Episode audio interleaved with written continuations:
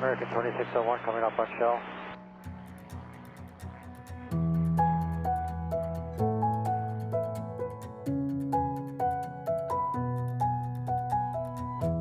Hej og velkommen til Skyhooked, Danmarks første faldskærmspodcast. Hej Michelle. Hej Mie, så er vi her igen. Mm. Men vi er jo ikke alene. Vi har haft besøg. Vi har haft gæster Ja. i det kære gamle studie. Martin Søby Mikkelsen Ja, har vi haft på besøg. hvorfor har vi snakket med ham? Fordi Martin kan næsten alt inden for faldskærm. Uh, ja, der er få ting, han ikke kan. Der er få ting, han ikke kan. Og Ja. det kommer vi til at høre nærmere om. Ja, vi kommer til at høre rigtig meget om de ting, han godt kan. Ja, og der er meget, han kan. Det er der. Skal vi, skal vi bare kaste os ud i det? Det tænker jeg. Det kommer her. Hej Martin, og velkommen til Skyhooked. Hej, og tak fordi I ville se mig. Selv tak. Mm. Hvad skal vi uh, snakke om med Martin, Mie? Jamen, Martin han er sådan lidt en alt mulig mand inden for faldskærm. På Må- den fede måde. Måske skulle vi lige fortælle, hvad for en Martin det er, fordi der Åh. er sådan noget som, øh, som 12-13 stykker, når man kigger ind i, hvis det kan gøre det. Martiner. Ja. Martin Mikkelsen. Martin Søby Mikkelsen. Hvad plejer Mhm. du at kalde dig? Martin Søbe Mikkelsen. Godt. Så har du rigtigt. Det er ham, vi har, har siddende Mm. her i studiet i dag. Ja, hvorfor er han interessant? Jamen, som jeg sagde før, før du begyndte at afbryde mig med dine dumme spørgsmål, så er Martin jo en lidt en alt mulig mand inden for faldskærmen. Du Mhm. øh, har lavet FS på meget højt niveau. Du gør du faktisk stadigvæk som Ja. del af landsholdet. Jeg forsøger i hvert fald. Ja, det vil jeg sige. Øh, præs, du er lige kommet hjem fra verdensmesterskab i præs. Ah, World Cup. World Cup. Det, det lugter lidt af, af verdensmesterskab, det synes jeg, som ikke ved noget om præs. Du øh, har været formand for MU. Du er etter. Du er tandemmaster. Ja. Er der noget, du ikke kan i faldskærm? Free fly. Okay. Og jeg har prøvet, og jeg er ikke voldsomt god til det. Er, det det eneste? Ah, det spænder selvfølgelig lidt bredere, men øh, Men det eneste, hvor du har prøvet og fundet ud af, at det var ikke lige noget? jamen, jeg tror faktisk generelt, så øh, jeg kan rigtig godt lide at, at gøre ting, jeg er god til. Mm. Mm. Så øh, jeg tror ret hurtigt, at jeg sådan øh, affejer ting. Hvis, at, øh, hvis jeg ikke lige fanger det med det samme, så, øh, så Mm. har jeg svært ved at fange interesse for det. Ja, og det er også derfor, jeg bare hygge springer på maven og laver mit skærmflyvning, fordi det er de to ting, jeg kan finde ud af. Så skal jeg ikke have noget af det der free fly, der, der ser svært ud. Nej. Martin, hvordan startede du med at springe? Jamen, øh, det var i 2007. Øh, jeg var lige kommet hjem fra Afghanistan. Jeg boede inde på Varde Kaserne, øh, og havde en øh, rigtig god kammerat, som jeg er udsendt med, Jesper. Og øh, så gik vi og kedede os. Så spurgte han, om ikke jeg ville med ud og springe faldskærm, fordi der han jo prøvet op, øh, han var officer. Så da han prøvede ved jægerkorpset, og han kunne egentlig godt tænke sig at springe firkantet. Og så sad jeg og tænkte tilbage på dengang jeg selv var værnepligtig, hvor vi blev tilbudt faldskærm, hvor jeg tænkte, det tør jeg kraftedeme ikke. det var for sindssygt. Øh, så tænker jeg, ah, nu er jeg lige kommet hjem fra Afghanistan. Altså, det, det kan jeg ikke have på mig at sige, nej, det tør jeg ikke. Så øh, jeg luskede ud i Varde Faldskærmsklub sammen med ham. Og vi øh, røg på begynderkursus, og øh, det var ved John Mathisen, som afholdt lidt af de store soldaterhold over på øh, over Varde Kaserne. Øh, og så startede det egentlig som, eller det fortsatte egentlig som det startede, lidt som om man følte sig udfordret, og det var lidt en konkurrence om ikke at sige nej. Så øh, Jesper og jeg, vi fulgte sad. Øh, faktisk sådan rimelig ligeligt, øh, fordi vi jo begge to ikke havde noget liv. Vi boede begge to på kasernen, og havde ikke noget familie i området. Så øh, ja, frem mod vores certifikat, øh, faktisk startende frem mod vores pakkecertifikat, der var det jo bare en konkurrence om, hvem der kunne nå det hurtigst. Øh, og det var sådan lidt det, der fik mig, fik mig ind i sporten. Og det er nok også det, det bærer præg af sådan efterfølgende, at det, det har meget handlet om at konkurrere eller at dygtiggøre sig. Øh, og måske til tider lidt for lidt at bare være i det. Øh, Mm. Men rigtig meget konkurrence. Ja. Faktisk så en af de første konkurrencer, vi havde, det var selvfølgelig frem mod pakkecertifikatet. Der, øh, Jesper, han havde lidt mere fart på mig. Øh, han fangede lige lidt hurtigt det der med at pakke. Øh, så han fik sit pakkecertifikat en øh, fredag. Og så skulle han jo sende den der ansøgning. Mm. Og den fik han jo så øh, skibet afsted fredag. Jeg fik først min øh, pakkeeksamen om søndagen, oh, den samme weekend. Nej. Og så skyndte jeg mig jo ned og sende øh, mit øh, pakkecertifikat øh, andragende. Mm. Og så sagde jeg til Jesper, ej, jeg håber godt nok, at jeg får et lavere pakkecertifikatnummer. Nej, det, det gør jeg ikke, fordi at han havde jo sendt sit om fredagen, og øh, de blev jo behandlet i den rækkefølge, de kom ind. Mm. Så tænker, jeg, Right. så tænker jeg, det passer ikke. Øh, så jeg ringede over til DFU's kontor, og så sagde jeg til, øh, åh, jeg kan ikke engang huske, hvad hun hed, hende der sad derovre på det tidspunkt. Det er jo øh, to gange før Nikolaj. Ja, før, Øh. før Hans også. Ja, øh, ringede over og sagde, kan du ikke hjælpe mig? Jeg har en konkurrence med min bedste kammerat. Kan du give mig et lavere pakkenummer end ham? Så sagde hun, jeg skal lige se, det kommer an på, hvor lang tid der går, før at jeg får dit pakkecertifikat af den drømme. Mm. Så, så gik der jo en uges tid, så fik vi vores pakkecertifikater, og Jesper han stod hoverende og sagde, prøv at se her Martin, og jeg vil næsten ved med, at du har fået nummer ja. eller andet, der er højere end mig. Mm. Ej, prøv at se her, Jesper. Fordi så har hun givet mig et pakkenummer. Han var ved at eksplodere. Så, øh, så det var så det var ligesom starten. Det var, det var Ja. alt er en konkurrence. Ja. Alting tæller. Ja. Men det er også vigtigt at have det laveste nummer. Det er det. Jeg kan huske, at jeg fandt tre, vi var fire fra NFK, der sendte ind samtidig. Fordi vi var jo en hel masse, der startede der i 10. Så øh, jeg gjorde det, at øh, da jeg havde sendt min om mandagen, så var der gået to dage, så ringede jeg lige derover, og så spurgte jeg bare, jeg vil bare lige være sikker på, at I havde den. Og så, jamen den er her, nu har jeg den i hånden, så ordner jeg den med det samme. så jeg kom også lige foran de tre andre, det var meget, meget vigtigt for mig. ja. Det er også årsagen til, at jeg ikke har noget D-certifikatnummer. Det er fordi, at så... Det bliver for højt nu. Men det, ja, der er, for, der er jo for mange, der har D-certifikat. Nu holder jeg mit C, fordi det er ret lavt. Hvornår var det, du startede? Men det var april 2007. 12 år siden. Ja. Så Og, og hvad skete der så? Så fik du så C, og så... øh, Hvad gik du så i gang med? Jamen, jeg røg under, øh, under vingerne af krabbe. Ja, Så øh, faktisk hen under sommeren, jeg fik mit certifikat ret hurtigt. Jeg fik på tre måneder. Øh, så jeg nåede at være med til DM op i Holstebro, hvor det var FS og Freefly. Og øh, jeg var, fik selvfølgelig alle de spring, jeg kunne fra, fra Skyvane. Det var en fest. Jeg går op på min spring nummer 39, øh, og kravet er, at vi går i gang med FS-udtjek, og det går skide godt. Og vi øh, har aftalt, at der står nogen klar med Rex til os øh, nede på jorden. Sådan vi bare lander, og så skal vi på den igen, fordi så skal han flyve sit sidste lift, inden han skal hjem til Tyskland. Og det er selvfølgelig lige da jeg har min første udlanding. Ja, det er Øh, det var selvfølgelig på min spring nummer 39. Øh, Åh, Så øh, jeg fik det cirka en uge senere. nej. Men øh, Krabbe har en rigtig, rigtig stor del af min start i sporten. Øh, han var rigtig meget instruktør på mange af mine spring, og sådan skubbede mig lidt. Mm. Så, øh, så efter det, øh, så lavede vi et, øh, et FS-hold sammen, hvor vi så skulle, øh, skulle springe noget, noget B-række med øh, Fastlane. Og øh, det var egentlig sådan min start, det var at øh, koncentrere sig meget om FS. Ja. Så hen over vinteren, øh, der i 2007, der stod det selvfølgelig på nogle tunnelcamps, var med Danes over i Bedford, og prøve at lære at ligge, øh, ligge bare nogenlunde stabilt. Øh, kæmpede selvfølgelig lidt med, at man var som en, en fjerbold i en tørtumbler. Men, øh, men ellers så gik det egentlig meget godt hen over vinteren. Øh, jeg, jeg boede ude i faldskærmsklubben. Øh, ja, tre måneder efter jeg startede, der havde jeg mit certifikat, og tre måneder senere, der rundede jeg 100. Okay, det går stærkt. Ja, det er godt nok. Så. Men det var sådan lidt kick-off, og så i, ja, i 2008, der begyndte vi at lave, øh, lave FS. Øh, var en, Du siger vi, hvem var vi? Jamen, det var øh, Flemming Lund ude fra Varde. Han springer desværre ikke længere. Øh, det var Jan Hilding, og så var det Krabbe. Øh, desværre så gik det jo så øh, faktisk værre bedre, end at øh, vi skulle til DFU Open. Øh, eller var det DM? Det kan jeg faktisk ikke huske nu.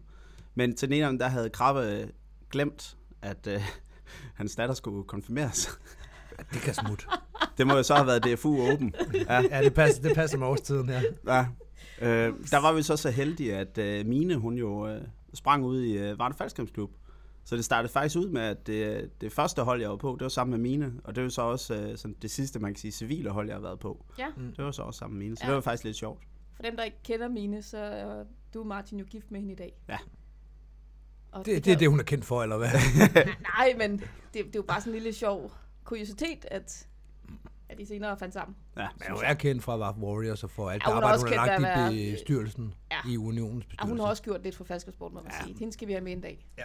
Men tilbage til Martin. Jeg kan huske, du på et tidspunkt sagde, da vi stod og snakkede om det her med konkurrence og så videre, at du forstod ikke yoga.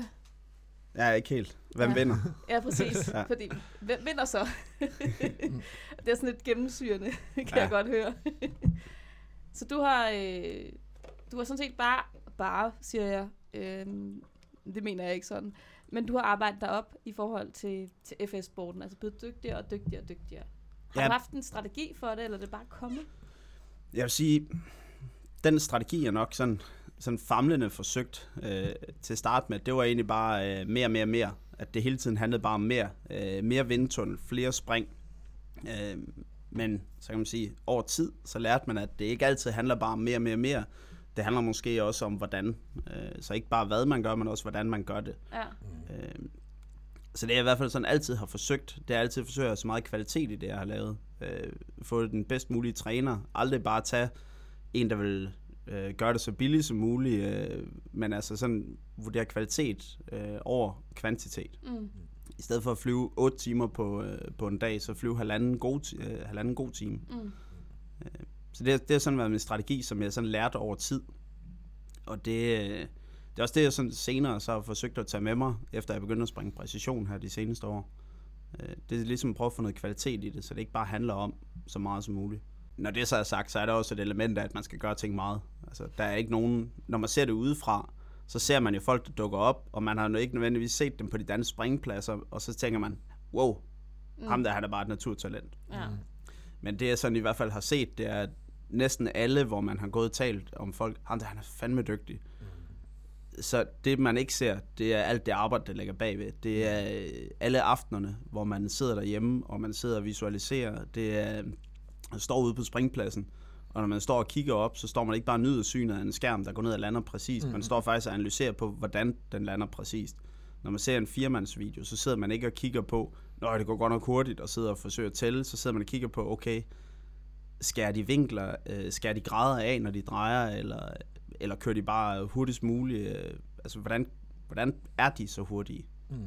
Så det har nok været min strategi. Det er sådan meget analytisk omkring det. Mm. Hvad, hvad er det, der tiltaler dig ved forrige? Jamen det, øh, altså en ting, det er selvfølgelig holdsportdelen, øh, hvilket så på nogle punkter selvfølgelig også er, er det er jo det er jo en selvmodsigelse, fordi jeg kan helt vildt godt lide bare altid at være den bedste. Og det, det taler jo primært til, at man laver solosport. Øh, fordi så er man ikke så afhængig af, altså så har man kun sig selv at skælde ud, når det går galt, men mm. Man er også 100% sikker på, at hvis man vinder, så er det fordi, man er bedst. Altså så, er der ikke, mm. så kan man aldrig sådan gå og sige til sig selv, at det var fandme godt, jeg havde et godt hold her. Man skal ikke dele æren med nogen. Nej, men lige præcis. Det er, og det er den, den sande egoist, Mm. som jeg faktisk ikke har noget problem med at kalde mig selv. Øhm, Men det, der tiltaler mig ved det, det er, at det er, det er alligevel en ret sluttet kreds. Altså, man er fem mand på holdet. Du er de fire nede i kagen, og så en videomand. Og det fungerer ikke. Altså, man er tvunget til at tøjle sit ego. Altså, uanset hvor hurtigt man flyver, Mm. så kan du ikke flyve hurtigere end holdet flyver. Og det skal ikke lyde negativt. Det skal ikke lyde som om, at man er den bedste på holdet, fordi alle fire, der ligger og flyver, de kan flyve 15-20% hurtigere end det, du ser på videoen. Mm. Det kan alle. Men alle tager hensyn til alle også. Ja, men lige præcis. Alle skal, holde, alle skal holde lidt igen. Selv hvis man går op og flyver med nogen, der lige har fået deres certifikat, øh, lavet nogle spring, hvor vi lavede noget 2 and 2 eller tre instruktører og en elev, og selv eleven holder jo lidt igen. Mm. Altså det gør, eller eleven, den nye certifikatspringer holder jo også lidt igen, fordi ellers så går det galt. Altså så flyver man ind i hinanden. Mm. Øh, og det synes jeg, det er ret fascinerende, hvordan at man på tværs af niveauer, alle sammen faktisk skal holde lidt igen, for at flyve hurtigere. Så det er en ret skarp betragtning. Mm. Men det- jeg er enig, øh, når vi laver FS-udtjek med, med nye uddanner dem. Det der med, at nu er de uddannet. Man kan godt se det der med, at de er stadigvæk sådan lidt bange for at, at komme rundt. Tænk, hvis du får mit fod over ansigtet nu, eller, eller sådan noget. Altså, hvor det er, at de, man kan se det. Så Mm. jeg genkender det, du siger nu. Ja. Ja. Det er ret skarpt, for jeg ikke tænkt over det før. Ja, det var bare det, jeg havde indskyde. Ja. Det er i orden. Vil du stille nogle spørgsmål? Nej, jeg ved ingenting om det, I snakker om. det er det der med maveflyvning. Så øh, prøv lige at fortælle om, om din rejse fra, du fik blod på tanden i forhold til at flyve sammen med Anders Krabbe og Krabben Høft, hvis mm. vi Mhm. skal sige det rigtigt. Øh, du blev gradvist bedre og bedre. Ja. Øh, trænede også helt vildt. Som ja. Du siger, det er ikke kun ren naturtalent, du har også knoklet for det.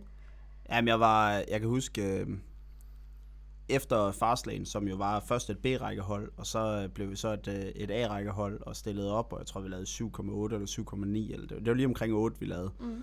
øh, til DM i 2009. Så blev jeg udtaget til, det var dengang, vi havde øh, projekt, øh, landsholdsprojektet med tre hold, Ja. hvor øh, alle tre hold fik støtte. Øh, der var hold 1, 2 og 3, og jeg kom så på tredje holdet. Øh, og det var hårdt.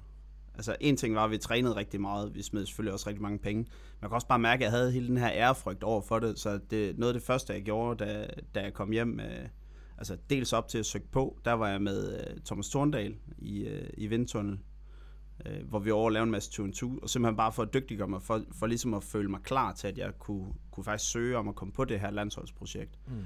Øh, det, det blev til rimelig meget vindtunnel det år i, i 2009. Jeg tror, vi var der over tre gange eller sådan noget, og fløj øh, sådan 3-4 timer per gang minimum. I Bedford. Ja, i Bedford. Øh, så jeg fik set England noget de, de par år. Øh, da jeg så kom på øh, Vision, som var øh, landsholdsprojektet hold 3, der gik det jo rigtig meget op i, fordi vi fik ikke særlig meget økonomisk støtte. Øh, vi fik 30.000 kroner i støtte af DFU, og det er jo nogenlunde det, som et øh, bredt projekt også kan få i dag. Mm. Så vi skulle hente rigtig meget ved at coache. Så jeg tror, vi var i minimum en gang i måneden, der var vi i Bedford og holdt en uh, tunnelcamp. Men det var også tiden før, uh, at der var vindtunnel over det hele. Mm. Mm. Der var den i Bedford, og uh, så kom der den i Bottrop, men det var sådan set mere eller mindre det. Mm. Uh, og det, det, var, det var meget, man var væk. Men det var også sjovt jo. Altså, det var mega sjovt at tage afsted en, uh, en tunnelcamp og flyve, uh, altså komme hjem og have fløjet sådan 10-14 timer, uh, når, du har, når du tæller alle coachingen med. Mm. Altså, det var også det var hyldelig morsomt. Og hårdt. Ja, Men man lærer jo også noget, både af selvfølgelig at få en, der coacher en og siger, gør lige sådan her, det koften sådan her, men også lige så meget af at lige kompensere for nogen, der ikke er så dygtige som en selv. Jamen, jeg vil faktisk sige, at jeg, jeg har lært rigtig meget der, og noget af det jeg også tager med, når man så laver, øh, laver FS-udtjek, det er, at man, at man ikke bare er der. Mm. Så selv hvis man er i tunnel, og det, det er så det fede ved at tage en stor vindtunnel. En ting er selvfølgelig, at den, man underviser, har mere plads, Mm. men man har faktisk også mulighed for selv at flyve. Øh, Mm. Og det, dels så er der nogle ting, man først opdager, når man flyver sammen med folk. Så hvis man kan gå ind og lave nogle formationer med dem, man flyver med, så mærker man lige pludselig, hvor hårdt de lander på grebene, og hvor stabilt de egentlig ligger, når man puffer til dem. Nogle af de ting, man ikke nødvendigvis ser, hvis man står uden for røret og peger, fordi vi er i en 12-fods vindtunnel. Mm. Så kvaliteten bliver højere, men det gør også mig bedre. Øhm, Ja. det er selvfølgelig ikke en til en, altså det er ikke lige så godt som at ligge og flyve solo derinde og ligge og træne noget selv. Men jeg har lært rigtig, rigtig meget ved at se på, på hvad der sker. Altså jeg ligger og sige til en, du streger til højre, og så bare hele den der analyserække bagved, okay, hvordan får han til at dreje mere? Og så kan man mærke sådan ubevidst, ligger man og begynder at, at vippe i hoften, eller man begynder at ligge og vugge med anklen, for lige at, okay, hvordan, hvis man nu lige gør sådan her, så kan jeg mærke, så kommer der mere vind på den her side af benet, og, og så videre, og så videre. Det bliver meget nørdet. Jamen, Øh, Det er rigtigt jo. men det, det har været voldsomt lærerigt at undervise. Jeg tror også, det er derfor, at jeg sådan sideløbende med, at man selvfølgelig har trænet rigtig meget FS. Så har jeg også øh, lavet rigtig meget øh, FS øh, coaching og FS udtjek. Fordi det, jeg synes virkelig, det har givet mig meget. Mm. Altså at stå og kigge selv et, et B-rækkehold, som er nystartet, og de har alle sammen lige fået det certifikat, og der er intet negativt over det. Men man tænker, der er alligevel et stykke vej. Hvad, hvad kan man lære af et B-rækkehold, der ikke kan formationerne endnu? Øhm, hvad kan man lære af det som landsholdsspringer? Der kan man lære rigtig, rigtig meget. Fordi lige pludselig der er det sådan virkelig udtalt. Man ser, hvad folks naturlige reaktion er. Og folks naturlige reaktion, det er, at man gerne lige vil trække sig lidt væk, hver eneste gang man er i tvivl. Mm. Folks naturlige reaktion, det er, at man gerne vil, vil søge hen til det, man skal have fat i. Mm.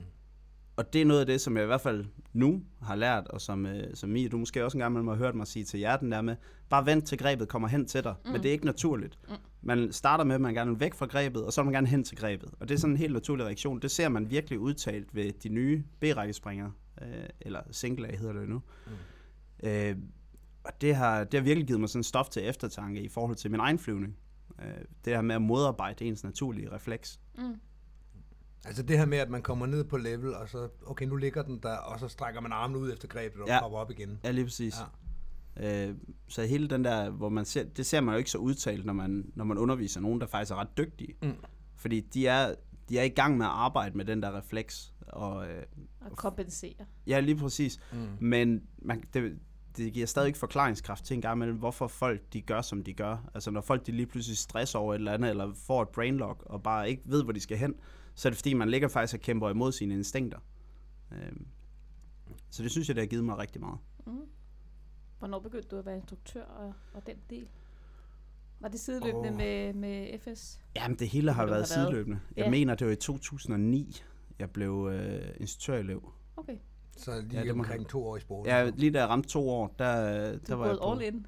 Ja. Eller også så var det faktisk i 10. Ja, fordi jeg havde jeg rundede først to år øh, i april Mm. 2009, så det må have været i 2010, så jeg gjorde det så hurtigt som muligt. Øhm, og det, øh, det fortryder jeg ikke et sekund. Det er selvfølgelig hårdt, når man sådan kommer hjem efter en weekend, hvor man bare har øh, været op og lavet to FS-udtjek, filmet en tandem, sprunget fire tandemer, og man har været etter på et begynderkursus, og man har også lige været lidt hopmester. Og man er rimelig brændt, når man kommer hjem. Ja. Men det, er helt vildt fedt. Altså, det er også noget, man skal passe på, at man ikke brænder ud på. Øh, Men du vælger ikke, hvis du er på springpladsen, det er ikke sådan, at du vælger, at i dag der er jeg etter, så laver jeg ikke de andre ting, eller i dag så er jo, det vælger jeg hver eneste gang. Okay. Det Og så sådan, starter du- dagen, og så går det galt. Ja, okay. Jeg, øh, jeg har tit taget... Øh, nej, i dag der er jeg kun tandem master. Jeg laver mm. kun tandem. Mm. Jamen, vi har jo den her elev, som er gået fri, og Ja. ja. må gå uden hopmester, og Der er en toer, der nok skal tage sig af Ja, ham, hvis du bare gider være etter. Ja, ja, eleven har øh, 38 spring, og skal Mm. bare lige have de sidste to. Ja. Ja, så, så lad, da, lad hende da springe. Altså, det er da ikke noget problem. Øh, Mm. Eller, øh, Martin, kan du ikke lige mellem de her to tandemer, så skal vi lige have sat nogle static line øh, elever. Ja. Ja. Altså, kan du ikke lige... Jo. Der skal man passe på sig selv. Ja. Og det har jeg prøvet det der. Jeg synes, jeg synes det var i hvert fald, der ringer en klokke. Mm. Men det, jeg synes, jeg har lært med det, det er, at når først jeg står der, så... Jeg ved ikke, om det... Jeg ved faktisk ikke rigtig, hvorfor, men jeg kan ikke, jeg kan ikke lade være med at sige ja. Altså, jeg er ikke, øh, jeg er ikke så blået, at jeg tror, det er sådan af, af ultimativ godhed, at jeg siger ja. Mm. Det er fordi, jeg så gerne vil det. Altså, det- så det er jo et Mm. ego-behov, man opfylder ved at sige ja til alt for meget. Mm. Øh, det tror jeg også, de fleste, der sådan er, når man føler sig presset, hvis man virkelig graver, så kan man sige, at jeg gør det for elevens skyld. Ja, mm. men man gør det også, fordi man synes, det er ret sjovt. Mm. Mm. Altså, man gør det Ja, ja, ja. ikke udelukkende for andres skyld. Man gør det også, fordi det er ret fedt at undervise andre. Øh, så det, jeg nok har lært over tid, det er, at hvis jeg synes, det bliver for meget, så er det bedre at lade være med at tage dig ud den dag. Mm. Mm. Så er det bedre at lægge andre planer. Ja. Fordi jeg ved, når jeg står der, så synes jeg, jeg synes ikke, det er sjovt at sige nej. Altså, Nej, for det er jo synd for den elev med 38 spring, ja. Der bare lige ja, skal have to udtjekker, så er hun klar, ikke? Ja, men det er jo også, altså det er jo heller ikke fedt at være den, der, den gamle mavesuger etter, der bare går og siger nej, nej. Nej. Altså, det er ikke fedt. Altså, det, er- det er fedt at give gode oplevelser. Det er fedt, at man er en del af, at folk de bare virkelig har det sjovt. Det er forhåbentlig også derfor, at man i første omgang valgte at blive instruktørelev i sin tid. Ja. Netop fordi, man kan være med til at give folk det her. Jamen, Man, ikke for at sige nej. nej, men altså, man bliver jo en del af noget helt fantastisk. Det er Mm. også det, der fangede mig ved tandem. Det er, at der, Ja. en ting er, at man får lov til at sætte øh, 3-4 elever af, og man er virkelig en del af der, noget, noget af det fedeste, de har oplevet i deres liv. Mm. og de, er, de sidder, og de er nervøse, og de ryster, og man skal sidde og tale dem igen om, "Jamen, jeg tror på dig, du kan det her, og de sidder, "Men hvad nu, hvad nu hvis, og hvad nu hvis, og hvad nu hvis, ja, mm, så kan man tale igen, men de ved jo godt, hvad de skal, og, Ja. ja. og man får ud, og de kommer ned, og de lander, og de har bare haft den fedeste oplevelse af deres liv. Og man har været en katalysator for, at de har haft en fed oplevelse, og ikke en dårlig oplevelse, når de er heroppe. Ja, lige præcis. Og den, der, den fornemmelse, den er jo bare Mm. på steroider, når det er som tandemmaster. Det kunne jeg godt Fordi- mig. Den største glædesudløsning springere som regel har på de øh, tidlige spring, det er jo lige, når skærmen åbner. Mm. Det er der, de er allergladest. Jeg overlevede. Ja, det var mega fedt, det her. Mm. Øh, og så lige efter landingen, og der sidder hopmesteren stadig i flyverne et eller andet sted. Ja. Hvor i tandem, der er du jo ved dem hele vejen, og Mm. det er sindssygt fedt. Øh, men jeg har bare lært, at jeg har, jeg har svært ved at sige nej, både til dem, men også til mig selv. Mm. Mm. Fordi det er også for min egen skyld, når jeg siger ja, fordi jeg synes, det er sjovt. Selvfølgelig. Øh, og så er det bedre at bare sige, jeg tager ikke i klubben den weekend. Jeg tager ikke en tandemvagt. Jeg, jeg lægger andre planer den weekend, hvis jeg har brug for lidt, øh, lidt tid til at, at komme ovenpå. Øh, Men når vi nu snakker om det her med at være hopmester for nogle elever, så er man langt væk, og så kontra det her med, hvor du er sammen med tandem, du er der hele vejen og sådan ting. Men tandem, der, øh, der ved du jo godt, at lige så snart, lige så snart de kommer ned ad landet og har fået, fået et glas vand, så kører de deres vej, og du ser dem aldrig igen. Hvorimod eleverne, måske bare en ud af 50, kommer igen og bliver lige pludselig en faldskærmsspringer også. Betyder det ikke også noget? Jo, lidt, men omvendt, så, øh, så har jeg også haft, øh, jeg har flere tandemgæster, som efterfølgende er begyndt at springe, øh, eller hvor tandemgæsten er, det er en af springernes børn, eller noget familie, mm. eller noget af sin egen familie. Okay. Og jeg synes, det er den, den glædesudløsning, de får Mm. mm. ved at få deres spring, synes jeg, den er, den er det hele værd, fordi vi vil jo egentlig gerne have så, så mange... som- Jeg ved ikke, om det lyder forkert at sige, men vi behøver ikke nødvendigvis, at hele Danmark begynder at springe faldskærm. Men jeg Nej. synes, det er ret fedt, hvis hele Danmark synes, det er fedt at springe faldskærm. Mm. Så, så mange som muligt, der kan få en oplevelse af, hvad vi går og har det så fedt med. Altså, jo større man får den glædesfølelse bredt ud, jo bedre er det. Øh, og jeg tror også, det er derfor, at det, det er også super fedt, hvis man lægger et eller andet sejt faldskærmsbillede eller sej faldskærmsvideo op på sin øh, Facebook-side, at altså, man forventer lidt af alle sine faldskærmsvenner, de synes, det er mega fedt, Mm. men det er da egentlig også ret tilfredsstillende, at alle dem, der ikke springer faldskærm, de også synes, det er mega fedt. Ja. Fordi vi kan jo alle sammen gå og klappe os selv på skulderen og sige, at det er mega sejt, det vi laver. Mm. Øh, men man vil jo egentlig gerne dele det med mere. Altså, man, tænker jeg i hvert fald. Altså, Ja. jeg, og derfor kan jeg rigtig godt lide tandem, fordi jeg forventer ikke, nogen af dem fortsætter. Mm. Så jeg forventer, at de er der for en Tivoli-tur. Mm. Så alt, det er bonus. Øh, på et static line hold, der håber man jo på, at 100% fortsætter. Selvfølgelig. Så der er også en skuffelse i, at man... Så, Mm. og de siger alle sammen, og jeg kommer og springer, og så går man ja. i Ja. gang med, ja, men så kom lige med ind, nu er der jo lige blevet dårligt vejr, men vi kan lige kigge på, hvordan pakning ser mm. ud, eller nu går vi lige ud og ta- ind og taler uddannelsesprogrammet igen, Man og så ser man dem. aldrig igen. Mm. Og det, øh, der synes jeg faktisk næsten, at fornemmelsen af, at vi ved godt, altså vi går ind der med åbne øjne, jeg kigger på en tandemgæst og ved med 99% sikkerhed, kommer du aldrig igen. Mm. Tandemgæsten kigger på mig og siger, lige nu der er du en uh, forlystelse i en forlystelsespark, og det er dig, der er operatøren, der står og, mm. og giver slip på rutsjebanen, Ja. øh, så den kører. Og, og der er den der sådan uformelle kontrakt omkring, at øh, man egentlig bare styrer forlystelsen. Mm. øh, og så er med til at guide dem igennem det. Ja. Det synes jeg næsten gør det, gør det, jeg vil ikke sige federe, men jo, fedt på en anden måde. Mm. Fedt på en helt anden måde, fordi man godt ved, at det her, det er en fed oplevelse. Mm. Og der er ikke noget, der er ikke noget salg. Altså, vi skal ikke øh, rekruttere, vi skal ikke øh, forsøge at få dem til at købe en pakke med fem spring, fordi så ved vi, at så er det mere sandsynligt, at de laver fem spring, og så ved vi, at det er mere sandsynligt, at de bliver hængende, fordi. Ja. de får flere spring. Vi skal ikke forsøge at overbevise dem om AFF, vi skal bare sørge for, at de har en fed oplevelse. Så få dem eksponeret til den fede side af sporten, og få Ja. dem som ambassadør i forhold til faldskærmsporten, at det er altså også fedt, ja. det har jeg også prøvet. Ja, og hvis man øh, altså, sådan kigger, og det er jo meget svært kvantificerbart, men det kan godt være, at den person, som er springe tandem, øh, Moster Oda, eller en eller anden øh, bedstefar, der kommer ud og springer, mm. eller en eller anden hollandsk landmand, øh, der kommer, dem har vi en del af i Varte. Øh, Hollandske... Okay. Hollandske landmænd. der har vi haft et par stykker i hvert fald. Okay. Øhm, kan godt være, at vi ikke får dem til at fortsætte med at springe. Det kan også være, at vi gør. Mm. Men når de går hjem og fortæller deres familie, at øh, hey, jeg var ude og prøve det der faldskærm, det var mm. ret sejt, så kan det være, at nogle af deres nevøer, de tænker, det skal jeg også prøve. Mm. Så sådan, det, det er svært kvantificerbart, men i, der er vi igen tilbage til den her med, jo flere, der synes, det er fedt, det vi laver, jo større sandsynligheden for, at vi får flere legekammerater, jo større sandsynligheden er for, at, at vi har det fedt. Mm. Det er rigtigt. Ja, det er svært at lave en hit rate på det, Ja. på det vi laver. Ja. Og det er desværre ret nemt, når man kigger på static line. Fordi der kigger vi altid på, hvor mange fastholder vi. Mm. Vi har uddannet så mange begyndere, vi har lavet så mange certifikater. Øh, og det, det synes jeg desværre, det er sådan lidt en, for, en forenklet måde at kigge på det på.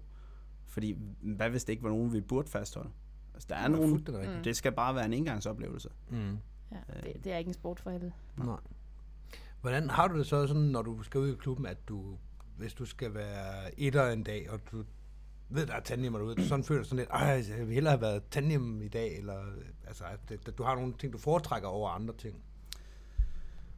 Jeg tror, afhængig af hvornår det er på sæsonen, mm. så foretrækker jeg forskellige ting. Mm. Øh, så når jeg begynder at mangle tandemer for... Øh, og selvom man går og stresser lidt over, at øh, og man skal nok nå det. Altså, mm. det er jo trods alt kun 25, man skal have Ja. om året. Men når man lige pludselig stresser, ah, jeg kan se, jeg har ikke særlig mange weekender tilbage, så vil man altid helst lave tandem. Ja. Øh, altid helst lave tandem. Og det er fordi, man jo gerne kunne gøre det igen næste år. Mm. Men det jeg nok helst bare vil, når man tager ud i klubben, det er at have noget at lave. Jeg er, Ja. ikke, så, jeg er ikke så god til bare at sidde. Øh, bortset fra, hvis det er dårligt vejr, så er det jo meget fedt at sætte sig og se en film, eller Mm. sidde og tale om et eller andet. Altså, det, det er rigtig hyggeligt. Ja. Men hvis der er godt vejr, så vil det helst bare være en del af, at der sker noget. Mm. Det er mærkeligt at komme ud i klubben, og, og så man ikke har taget ettervagten den dag. Der er nogle andre, der tager sig af alle tingene, man kommer bare ud med sådan lidt. Så, så er jeg C-springer. Hvad gør man så? Der- man har og der sådan- ender man jeg ikke, så- hvad man skal gøre. Jamen, der ender jeg næsten altid på, at så skal man lige lave noget en FSU-tjek, eller Ja. så tager man to vagten, så at sige. Altså, Ja, lige så, præcis. så ryger man op og bare noget hopmester. Man står bare og taler ned, eller Ja. står og tjekker folk ud. Mm. Så det behøver ikke nødvendigvis at være at sidde i en flyver altid. Nej, nej, nej, slet ikke. Det er bare sjovt, hvis man kommer ind, og især hvis, øh, jeg har prøvet det på gange der med, at jeg kommer ind en, en time eller to efter stævnestart, hvor det sådan, alt, alt kører, det er sådan, så er jeg bare, det der C-springer der, er der nogen, der har brug for en videoudtjek, kan jeg hjælpe med noget? Ja, men det er nok nogle af de dage, hvor man laver mest forskelligt. Ja, Altså, det Ja, ja, bliver bare smidt rundt. lige op og lave en tomands, og så tager Ja. vi også lige op og laver noget øh, opvisningstræning, eller hey, skal Mm. vi prøve at springe med nogle flag, eller... Ja, lige præcis. mm. Det er også gode dage. Ja. Men så blev du både etter og tandemmaster og alt muligt. Ja, jeg forsøgte at gabe helt op. Øh, I 2010, da vi var i USA og træne, Mm. der, øh, der havde jeg jo noget civiluddannelse sparet op gennem forsvaret. Så det fyrede jeg noget af øh, på at tage AFF, øh, instruktøruddannelsen over i USA. Selvfølgelig. Så, øh, så tænkte jeg, ja, hvad fanden. Ja. Kunne jo, det var penge, jeg havde sparet op på en Mm. konto. Jeg havde ikke lige nogen planer om at skulle bruge uddannelsen på noget andet, så jeg blev AFF-instruktør. Øh, så blev man så ramt lidt af, at øh, de tæller fritfaldsminutter. I Danmark taler vi FS-spring, og jeg havde 380 FS-spring eller sådan noget, Mm. mm. 390. Men jeg havde fritfaldsminutter nok, fordi på det tidspunkt, jeg havde været sådan rimelig målrettet, så stort set Mm. alle mine spring, de har været fra 4 km, hvor jeg lavede et eller andet FS-relateret. Mm. Øh, så, Så jeg havde havde, egentlig, fritfaldstiden. jeg havde fritfaldstid nok, Mm. øh, men jeg havde bare ikke FS-spring øh, mm. nok til det. Så da jeg kom hjem, så kunne jeg ikke få den konverteret, og det gik selvfølgelig og ærgede mig lidt over. Jeg nåede at lave et skarpt AFF-spring over i USA, Mm. øh, og det var jo det, der svarer til at lave et, øh, et almindeligt toårsspring, altså gå op og kigge på en eller anden fritfaldsprøve, var sådan noget lignende, det var et eller andet simpelt, hvor jeg egentlig ikke lavede AFF-arbejde, Mm. men brugte graden. Ja. Øh, så den, den fik jeg aldrig konverteret. Øh, og lige nu, der tænker jeg sådan lidt, når man kigger på, hvad jeg breder mig ud over lige nu, Mm. øh, så tænker jeg, at det er vist bedst bare at lade den, øh, lade den ligge. Det er ikke, fordi du mangler noget at lave. Nej. Nej. Ej, Så du har også været AFF, okay. Ja, kortvarigt. Jeg var jeg er i USP AFF i, øh, i en sæson, Mm. øh, og så udløb den jo Ja, det gør den jo. Så desværre. Jeg, jeg tror godt, du vil kunne få den danske også. Jeg tænker, øh, hvis man, hvis man træner lidt, Gå. Ja, man træner ja, lidt, ja. Hvis du lige går op og lige laver et par tomands med nogen, sådan lige... Ja. Men så er det jo fast. 25 spring mere, man skal kæmpe for hen er over rigtigt. sommeren. Ja, Ja. Hvis man også vil lave noget FS og noget præcision og noget, øh, man vil have nogle ettervagter, og man vil gerne have nogle toervagter.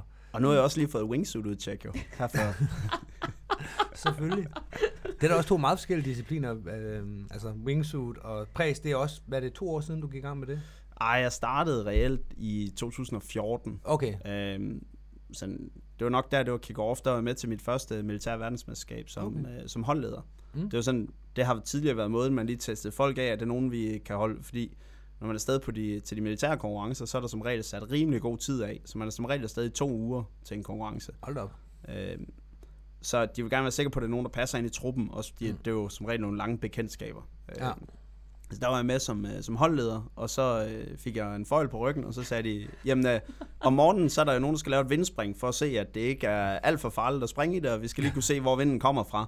Så øh, Martin, nu skal du lande øh, på madrassen, inde på det her stadion, inde midt i den her storby.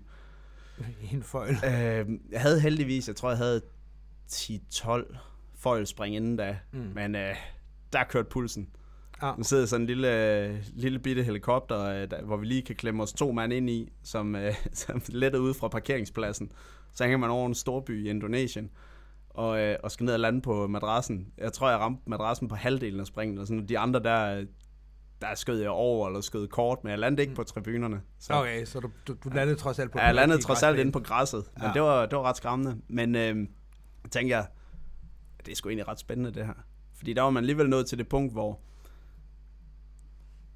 følte man var sådan rimelig meget på toppen. Øh, vi var godt i gang med WAF Warriors, med, Mm. mm. med FS. Vi var, vi var landshold og, og trænede, og trænede op imod, øh, det år har vi været til VM. Og øh, tænkte, der skal også være noget at lave, når man er færdig med FS jo. Mm. Så desværre tænker man måske lidt for langt en gang imellem.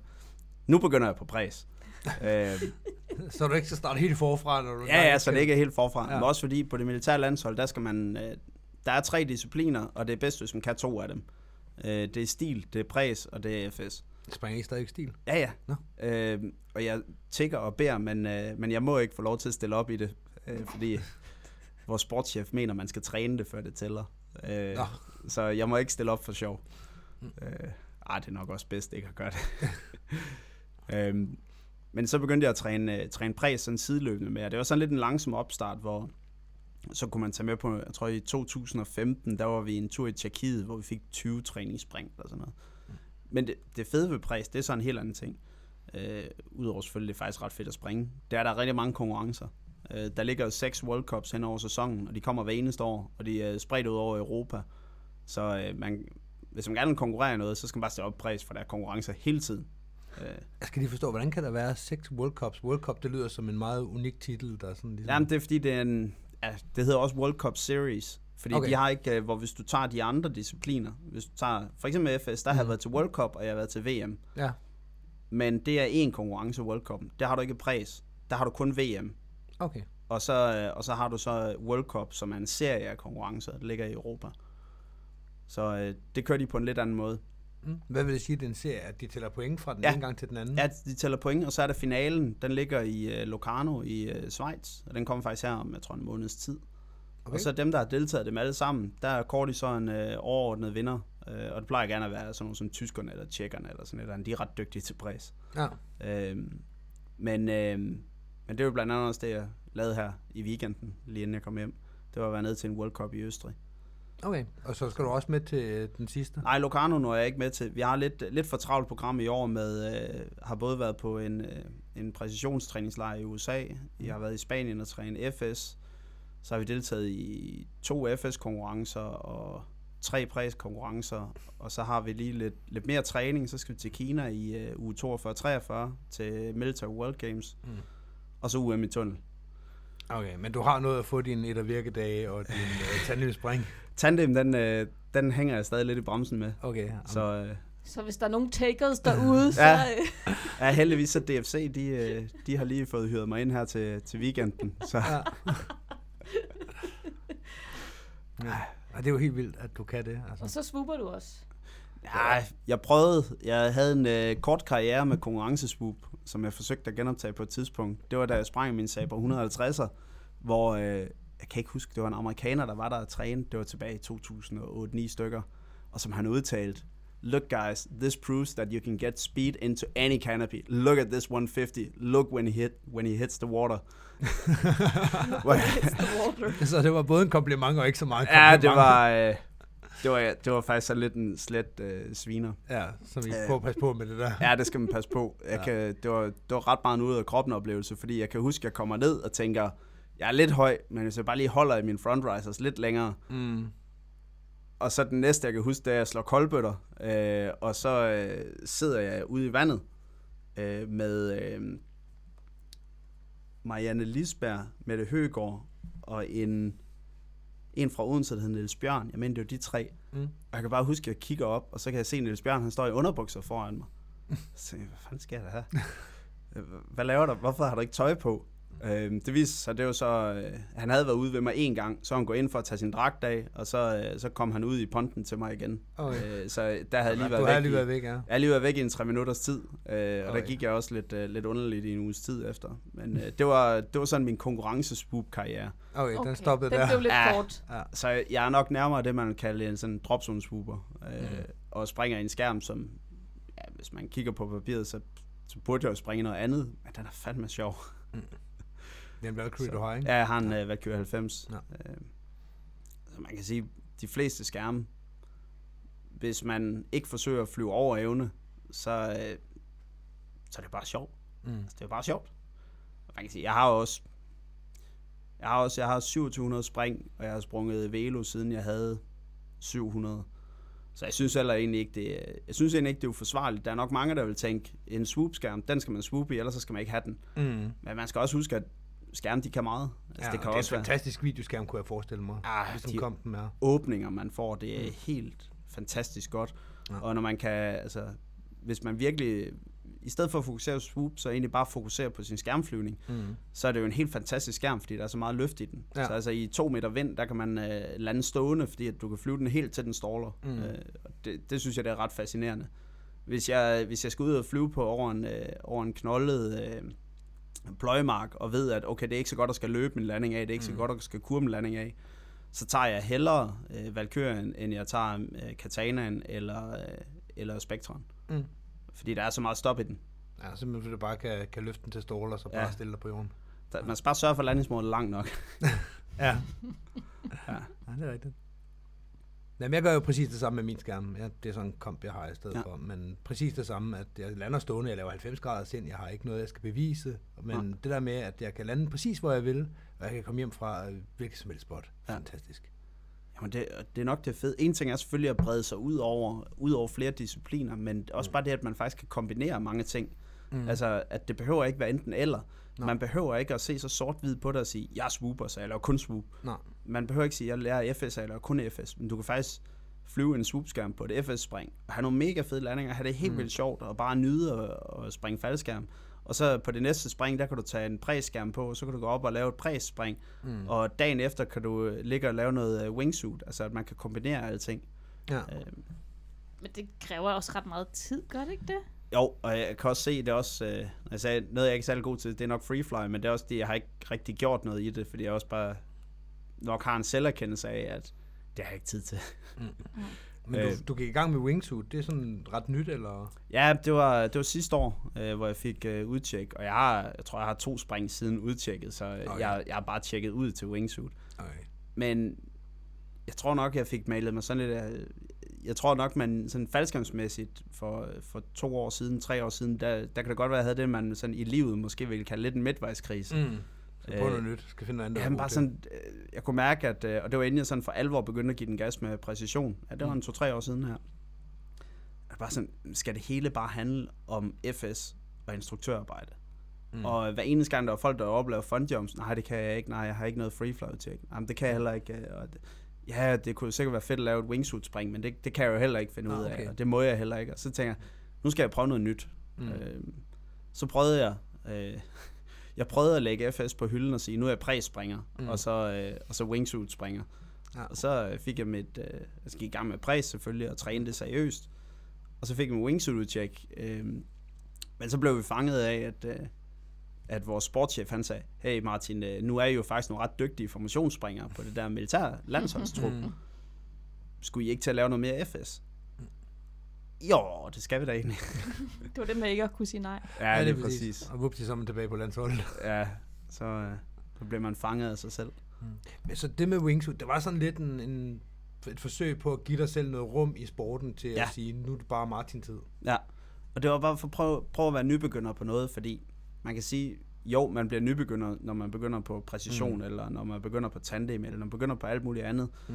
Men det der med at bare kaste ud i noget, der er helt anderledes, øh, øh, det lærte jeg helt vildt meget af. Også, øh, det var Henrik Frederiksen op fra, eller ned fra Varde Faldskærmsklub, mm. som, øh, som tjekkede mig ud, og det var en helt vildt fed oplevelse at prøve at bevæge sig ind på noget. Jeg har selvfølgelig set mm. en masse videoer af det, og hørt folk tale om, men jeg har aldrig haft et wingsuit på. Jeg var ikke helt klar over 100% hvordan alting fungerede. Mm. Så det med at prøve at sætte sig helt på bagsædet og sige, han er ekspert, Ja. jeg er amatør til det her. Øh, Lalle er amatør. Mm. Og prøve at sætte sig i det sæde, som man har haft rigtig mange siddende i over for Mm. sig, både når man har lavet FS-udtjek, Ja. også jeg har prøvet at uddanne, jeg har prøvet et par år i streg at lave nogle øh, FS-udtjekkeruddannelser. Mm. Øhm, så prøve at sætte sig over i den stol og prøve så at modtage. Det var, det var vildt sjovt, og det var meget befriende. Mm. At Det er man kigger, super fedt. ja, man, man kigger over på Hennings og så sidder man ikke selv og tænker, kan vi springe i det her vejr, blæser det for meget, hvad med skyer og sådan noget. Men Henrik, han kigger op og siger, ej Martin, det skal du ikke op i det der, fordi at, øh, du får svært ved at finde hjem med, mm. altså fordi der, der lå nogle og skyer, og i forhold til vinden, så vil du ikke kunne se pladsen, når vi står af, så det skal du ikke springe i det der. Nej. Det var mega fedt, det der med at prøve at... Det er sjovt, når rollerne skifter også. Ja, ja. Ja, jeg har også været oppe på et coachspring med en, jeg havde som elev på et tidspunkt, hvor han, et free fly coachspring, ja. hvor han coachede mig. Og det var helt fantastisk, det der med, at han lige pludselig er den voksne, og, og siger, nu skal du huske at gøre sådan her. Og, det sådan, ja. og man står der er sådan helt elevagtig, ja, det skal jeg nok. Er det sådan her, eller sådan her? Kan, vi ikke lige, kan du ikke lige vise mig det igen? Ja. Det er virkelig, virkelig sjovt. Og det er så fedt, at, at sporten kan det der med, Mhm. mm-hmm. at der to år senere, så står der en elev, øh, eller en, der var en elev engang, og fortæller dig, hvordan du skal gøre tingene. Ja. Men jeg tror, det er sjovt for alle. Jeg kan også huske, når man øh, har haft nogen med i Vindtunnel, mm. som var instruktør, da man selv øh, startede. Altså, mm. Det er nogle af dem, der har undervist, og de har været med helt fra starten, og lige pludselig står man og underviser dem i noget, Mm. som da man selv startede, der var de jo, der var de jo en af eksperterne på det her, men lige pludselig så ligger man og flyver vindtunnel og ved at, og lærer dem at lave nogle bedre centerdrej. Mm. Altså det, den der dualitet i det, at det er Ja. ikke en... Øh, selvom jeg, jeg elsker at konkurrere, jeg elsker at vinde, jeg elsker at være i konkurrence, mm. men at man trods alt imellem os, så kan det godt være, at man kan sige, ja, nu er jeg blevet bedre end ham her. Ja, mm. men det er slet ikke den fornemmelse, man har. Mm. Man er egentlig bare, man synes bare, det er fedt og sjovt, at man faktisk får lov til at give noget af det tilbage, som man fik for fem år siden. Mm. Ja. Det, det synes jeg, det er vildt fedt. ja. Mm. Og så er der den her grej-fascination, du også har. Ja, Og det, øh, jeg kan også mærke, når, når vi nærmer os øh, reservepakkesæsonen, så, øh, så tager jeg lige og pakker min egen et par gange først, før jeg, før jeg begynder at pakke andres. For lige at være helt sikker, fordi det kan man Mm. godt mærke, at det er noget af det, der hen over sommeren, det skal man lige huske at repetere lidt. Ja. Mm. Øh, men jeg, jeg har altid interesseret mig rigtig meget for grej. Øh, Ja, for du starter med at blive pakker hen over en, en søndag for 12 år siden, Ja, ja. over en weekend der, og, Og det, for ind. Men hvad har du af ratings i dag? i jeg er til- reservepakker, Du er reservepakker. Øh, og seniorpakkeruddanner. Øh, og så lige det der formand for MU. Ja, også. form for MU. Ja, øh, jeg synes bare, det var vildt fascinerende, øh, fordi vores grej, det kan så meget. Altså, dels at prøve at se, hvad... En gang så ser man noget gammelt lort, mm. men i stedet for at afskrive det, så må man se på det, okay, men det fungerer jo egentlig stadigvæk, mm. og sådan, altså, over til noget af det allernyeste og mest moderne, altså med magneter over det hele, og ingen elastikker, og det, alt sammen er smart. Mm. En skyhook kontra en gammel lanyard, altså der, der er så meget, der er så fascinerende. Bare hvordan en, en højdemåler fungerer. Mm. Øh, jeg synes, det er vildt imponerende, øh, at man kan lave det. Også noget af det håndarbejde, der går i og sy en rig. Og det, det, det fangede mig ret hurtigt. Øh, sådan under, da jeg var pakkeelev, der, øh, hvis, der, hvis der lå nogle skærme inde i, inde i pakkesalen, Mm. af typer, jeg ikke har prøvet før, så øh, var jeg helt vild for at få lov til at prøve at pakke dem. Fordi Okay. okay. det var noget andet end elevskærm. Ja. Jeg kan huske, en af mine pakkeprøver, det var en, øh, en stiletto. Og øh, det der er ved en stiletto, som der er jo mange elliptiske skærme, det er, at de har færre D-liner.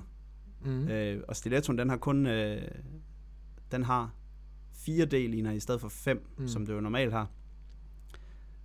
Og det vidste jeg jo ikke. Så du stod og ledte efter de Ja, jeg stod og ledte. Og jeg havde jo oplevet under en af mine første pakkeprøver, at de havde øh, pillet backen af. Så da jeg havde, øh, da jeg havde lagt skærmen ned og, øh, og kukunet den, og øh, havde lavet den første S-fold, og så så, at backen manglede, så sådan nogle røvhuller. Det var så et godt tidspunkt at ja, ja. på, når man skal bruge den. Så øh, jeg vender mig selvfølgelig om. Øh, det der med tænkt tast tal, det havde jeg ikke lige lært så godt endnu, så jeg vender mig I har pillet en del i en af i hver side. øh, ja, Det havde de det havde de ikke. Nej. Øh, men der lærte jeg, at, øh, og det learning by fucking up, øh, så der lærte jeg, at en elliptisk skærm, den kan godt have færre liner nogle ja. steder. Øh, Hvad er pakkeprøven på en stiletto? Er den åbner bare sådan lidt på heading, eller... ja, men det var, øh, det var Krabbes skærm, og jeg tror, at den, øh, den var bestået, fordi han ikke cuttede den. Okay, øh, ja. Så det var fint.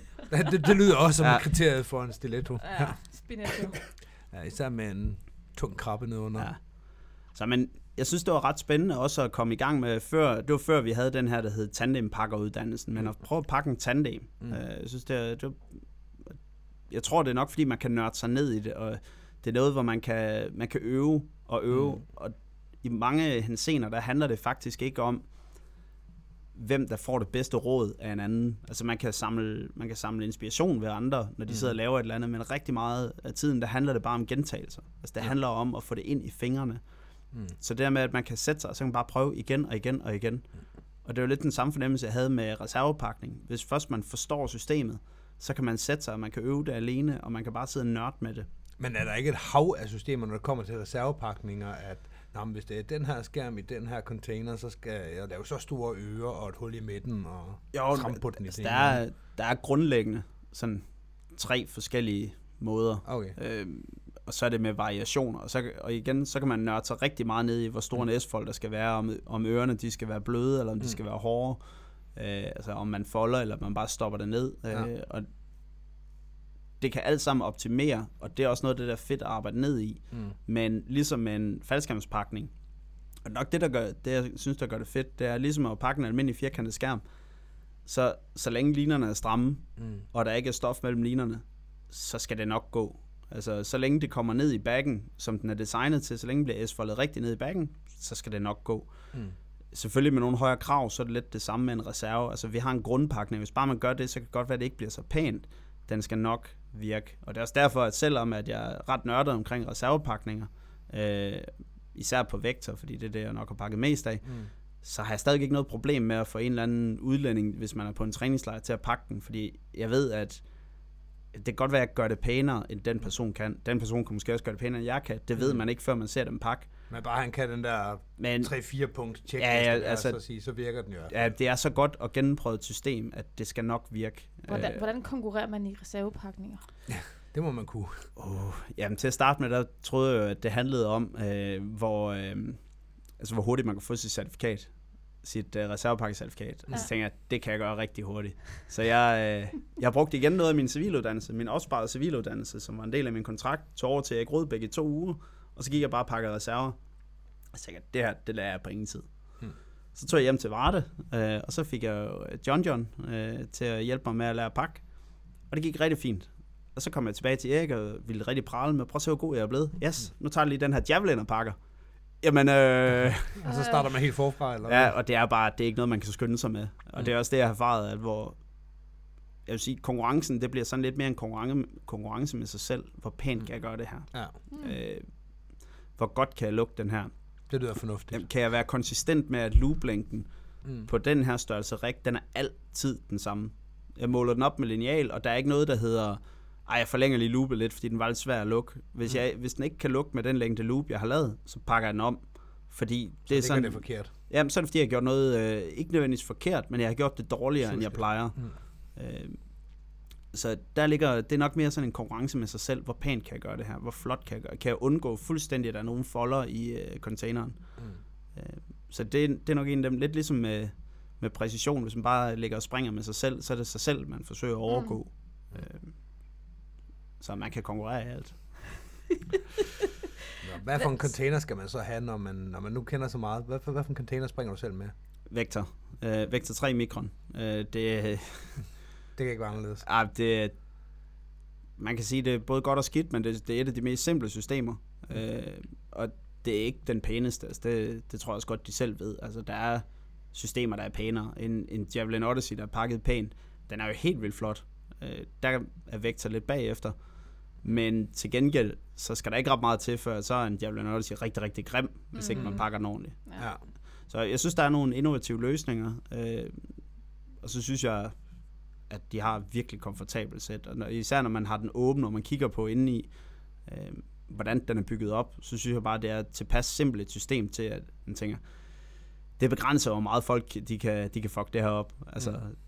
den vil jeg gerne overlade til andre bare pakke. Jeg ved, øh, ved at 99,9% af alle reservepakker nærmest i hele verden, dem man kunne give en vektor, og så kan de pakke den. Mm. Øh, der vil være mere betænkelig med en Javelin, eller med alt muligt andet. Okay. Øh, så det er i hvert fald det, som, som, som grejnørd, der er helt vild med Vector.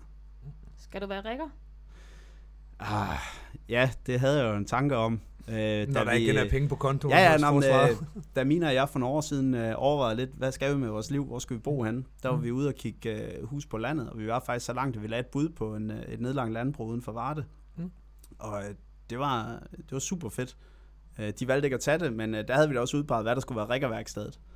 øh, jeg tror, det vi nok er nået frem til det her med, at man sådan kigger i, vi måske begynder at kigge lidt mere sådan i kapitler, man kan vælge at skrive i sit liv. Mm. Og det, det, er, det er stadig sådan et, det er et kapitel, som kunne være fedt på et tidspunkt. Men ligesom med så mange andre ting, så har jeg nok også erfaret, at øh, når, der, når der bliver øh, 400 dage på et år og, øh, og 71 weekender, Mm. så kan det godt være, at jeg har tid til det. Øh, ligesom med FF-instruktør. Ja. Men det bliver nok ikke forløbig. Lige nu har jeg nok at se til øh, i forhold til bare at pakke reserver og være instruktør og springe FS og springe præs. Det lyder også, som om du er bedre til at starte et nyt kapitel, end at få afsluttet et gammelt. Ja. Det er ikke, det er ikke sådan rigtigt, at du har fået lukket de andre ting ned, men bare puttet nye ting oveni. Ja, hvor det også, øh, da, som jeg sagde før, da jeg sagde, er reservepakker og seniorpakker uddanner, det er også en af dem der, hvor måske skulle man egentlig bare sådan stoppe med nogle af de ting, man godt ved, man ikke holder ved lige længere, fordi Mm. ja, man kunne da godt til nøds, men er det nødvendigt? Det, det tror jeg også, det, når man ser på mange af dem, man kender, som, øh, som desværre efterhånden er stoppet i sporten, Mm. mm. man kan ikke sige desværre, fordi de har jo ikke et dårligere liv, bare fordi de ikke springer Nej, nej. faldskærm. De har bare et andet liv. Mm. Mm. Øh, så er det nok, fordi det overvælder dem lidt, det der med, at man begynder sådan lidt, "Jamen, nu er jeg jo det her. Mm. Øh, så det er i hvert fald en ting, at når jeg kigger frem, så skal man måske også være bedre til at, at lukke nogle ting ned, Mm. mm. øh, og sige, jeg har ikke behov for at fortsætte med det her. Det gjorde jeg lidt ved at sige, AFF, sådan efter et par år, der havde jeg mulighed for at gå op øh, direkte til eksamen. Jeg havde lavet aftale med dem, hvor jeg til sidst bare sådan, ej, jeg dropper det. Mm. Mm. Øh, Det var faktisk dengang, jeg blev AFF-instruktør, hvor du overvejede det, kan Ja. jeg huske. og der var, jeg, øh, der, der var jeg så langt, at jeg var egentlig, vi havde lavet aftalen, Mm. Men til sidst, der, og det var forholdsvis tæt på, der var sådan, ej, det bliver for meget. Øh, det bliver for meget, så den, den lægger jeg bag mig og siger, det må... Så kan det godt være, og det, jeg tror, det er måske ens, jeg ved ikke, om det er sådan nærighed med tid, fordi den største overvejelse, jeg havde, det, det, der var det største problem for at sige nej til det, det var, at jamen, hvis jeg gør det nu, så skal jeg bare lige op og lave et par spring. Hvis jeg gør det om fem år, så er det jo forfra på kursus. Mm. Men det er jo lige meget. Ja. Altså, Ja. hvis man skulle vælge at sige, jeg har ikke tid til at være, være tandemmaster, Mm. øh, så smid certifikatet. Så kan Ja. man altid bare generhverve det om fem år. Mm. Altså, så skal man heller ikke have større ego end det, end at, sætte sig tilbage øh, på skolebænken. Men det er jo også et symptom fra tidligere, det der med, at der lige pludselig er regler for, hvordan man vedligeholder alle sine forskellige ting. Ja. Fordi der bare har været en, nu identificerer jeg mig med det stempel, jeg har i, Ja. ja. i bogen. Så nu er det lige pludselig mig, Master 1 og øh, FS-udtjekker, det kan være hvad som helst. Men Ja. det der med, at man lige pludselig, så er man den. Især ja. dem, der måske kun laver én ting eller et eller andet. Og så begynder de stille og roligt at bevæge sig væk fra den ene ting. Og hvis der ikke er nogen ligesom, ventil, der siger, nu har du bevæget dig langt nok væk, nu burde du faktisk gøre et eller andet for at komme tilbage igen, Ja. jamen så kan du bare have en tandem rating i baglommen i 10 år. Mm. Så det tror jeg måske rigtig nok med, at man nogle gange bliver nødt til at, at genoverveje sin tid og sine, sine prioriteter. Også for at undgå at brænde ud. Ja, helt sikkert. Der, der er det ekstremt vigtigt der med at finde, øh, hvad, Ja. ja. enten det er præs eller vingsut eller hvad det er. At man finder sit eget. Ja. Altså, vi talte om, jeg kan ikke huske, om mikrofonen bare startede der, men det der med, som du sagde, Martin, du er også begyndt at indse, at det skal være sjovt at springe faldskærm. Ja. Ja. Det er ikke kun at arbejde. Ja, må man virkelig sådan kigger på, øh, altså det skal helst være sådan, man glæder sig. Når man sætter sig i bilen om morgenen, Mm. så skal, så skal man glæde sig til at tage derud. Ja. Øh, problemet bliver selvfølgelig, hvis man synes, det er så sjovt, at man har svært ved at sige fra, fordi lige pludselig så kommer det, så rammer det jo med, med. Mm. tilløb. At så, det har man desværre set rigtig mange, hvor det har været sjovt indtil en dag, Mm. og så brænder man fuldstændig ud på det. Ja. Mm. Øh, der tror jeg i hvert fald, noget jeg arbejder med, det er sådan at holde for øje, hvad jeg egentlig kan, kan gabe over. Ja. Øh, og der kan man sige, lige, lige år, nu sad jeg ridset op før, hvad vi sådan har lavet, og hvad vi har af planer. Og det, jeg kan i hvert fald se, at det er et af mine, sådan, et af mine læringspunkter til næste år, det er, at selvom uh, hverken med arme eller ben er faldet af, og jeg kan stadig ikke se lige, så har det måske været lidt for, lidt for hårdt i år. Mm. Mm. Uh, og det bliver, altså, det bliver stadig mega fed sæson, og når man kigger tilbage, bliver det helt vildt sjovt. Mm. Men jeg tror ikke, jeg holder til at gøre det sådan tre år i streg. Uh, så det, det skal man også lige uh, huske at have sig selv med i en gang imellem. Mm. Så. Men du har også sprunget over 200 spring om året i gennemsnit i 12 år. Ja.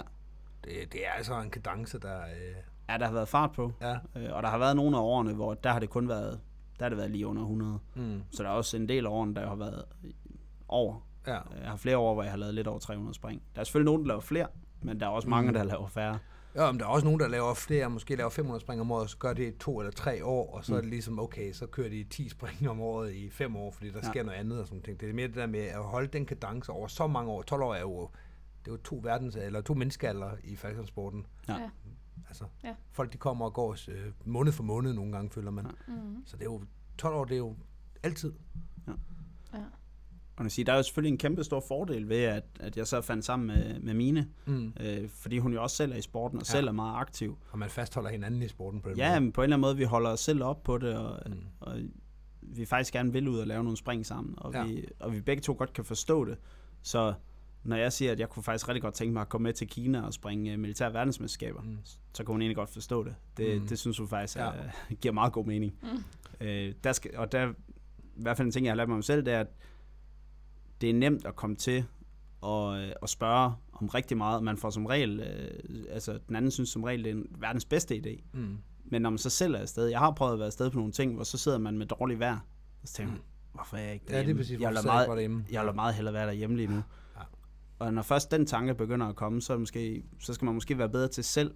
Fordi jeg tror, at de fleste kan nok genkende til, at jamen, hvis man vil noget, så den, man bor sammen med, sin, ens partner, vil jo formentlig, hvis de Mm. kan se, at det gør sig glad, så synes de jo også, det, det er en god idé. Mm. Ja.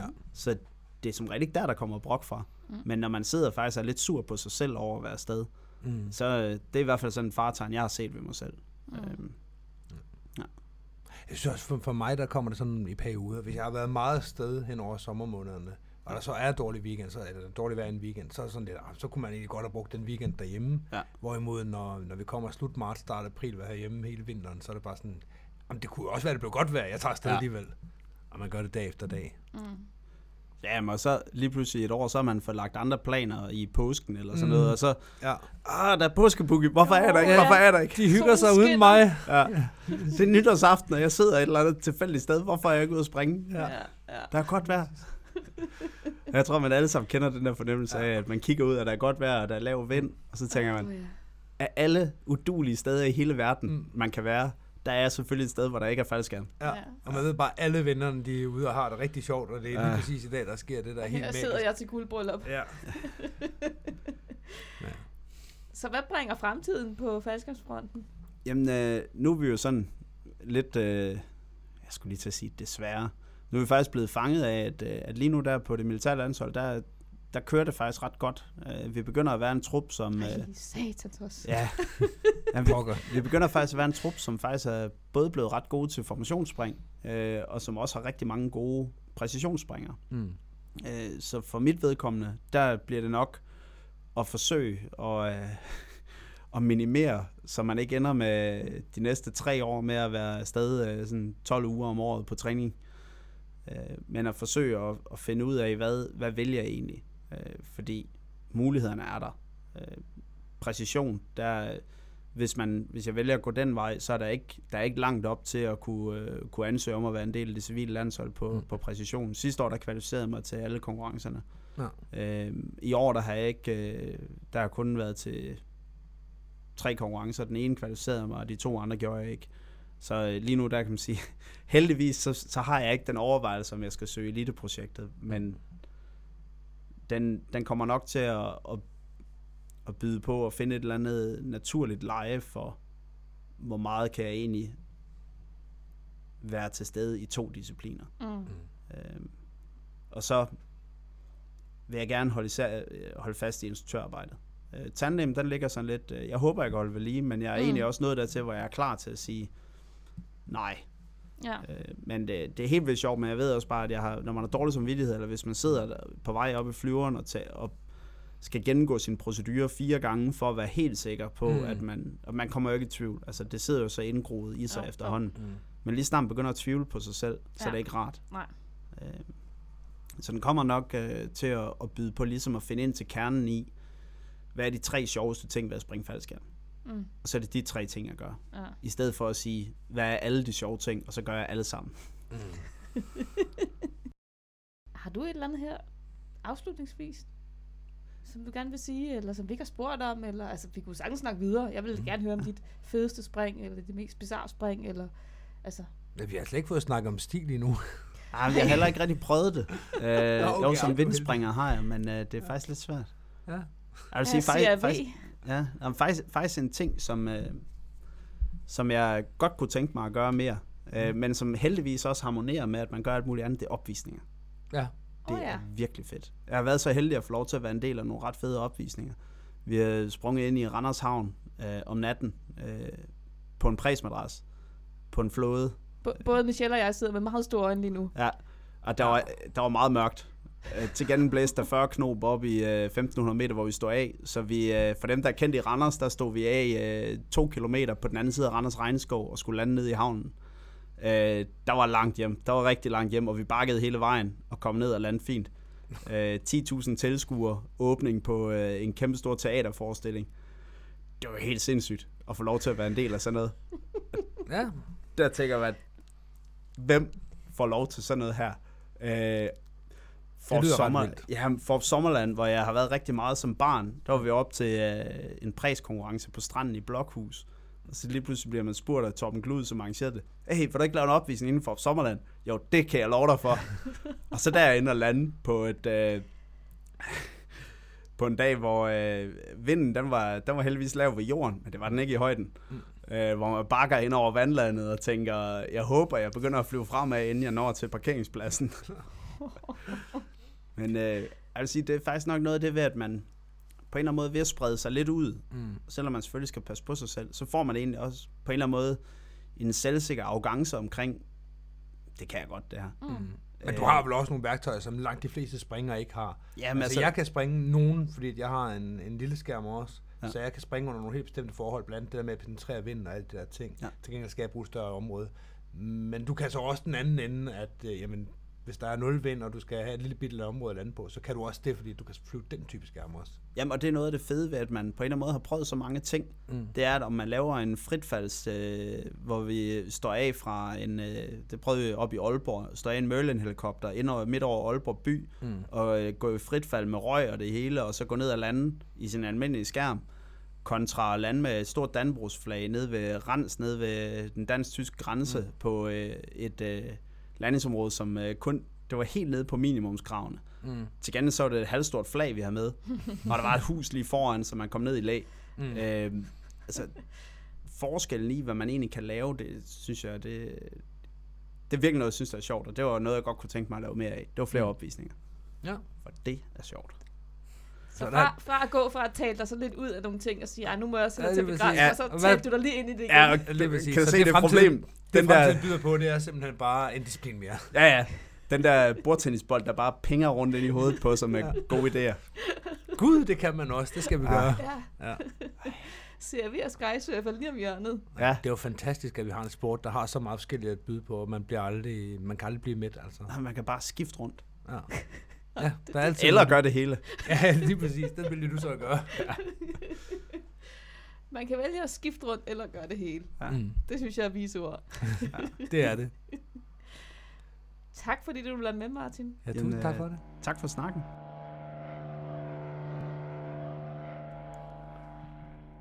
Det var Martin Mikkelsen. Mm. Søby Mikkelsen, Søby Mikkelsen. som han selv kalder sig. Ja, Martin Søby Mikkelsen, som flytter lidt med alle discipliner, bortset fra, at han, han vil til at drosle lidt ned og finde en eller to discipliner, som ligesom er Ja, når han ikke lige åbner op for at tage nye ind, så lukker han ned for... for gamle. Vi, vi skal næsten snakke med ham om et år eller to, og så Ja. høre, om det lykkedes, Ja. at han nu er nede på, øh, på en eller to. Det er han ikke. Nej, han er der ikke, så er han stadigvæk Tandem Master, og så har han sikkert puttet noget FF og noget Så har han fået AFF og Freefly og øh, CRV. Ja, og stil er han sikkert også kommet i gang Ja, med det, der har han fået overtalt sportschefen for forsvaret til også lige at, det må han da også gerne lige flytte lidt med, ikke? Det tænker jeg. Lad os, øh, lad os snakke med ham igen på et tidspunkt, det kunne være Ja. meget sjovt. Jeg var, øh, jeg var underholdt i hvert fald, at Abs- høre på ham. Jeg synes, det var meget, meget interessant. Det var det. Det var meget, meget spændende. Ja. Vi mangler ikke så meget mere for i dag. Vi mangler én ting. Det gør vi. Vi mangler You Know Your Skydiver Win. Mm-hmm. Skal vi, skal vi tage den med det samme? Ja.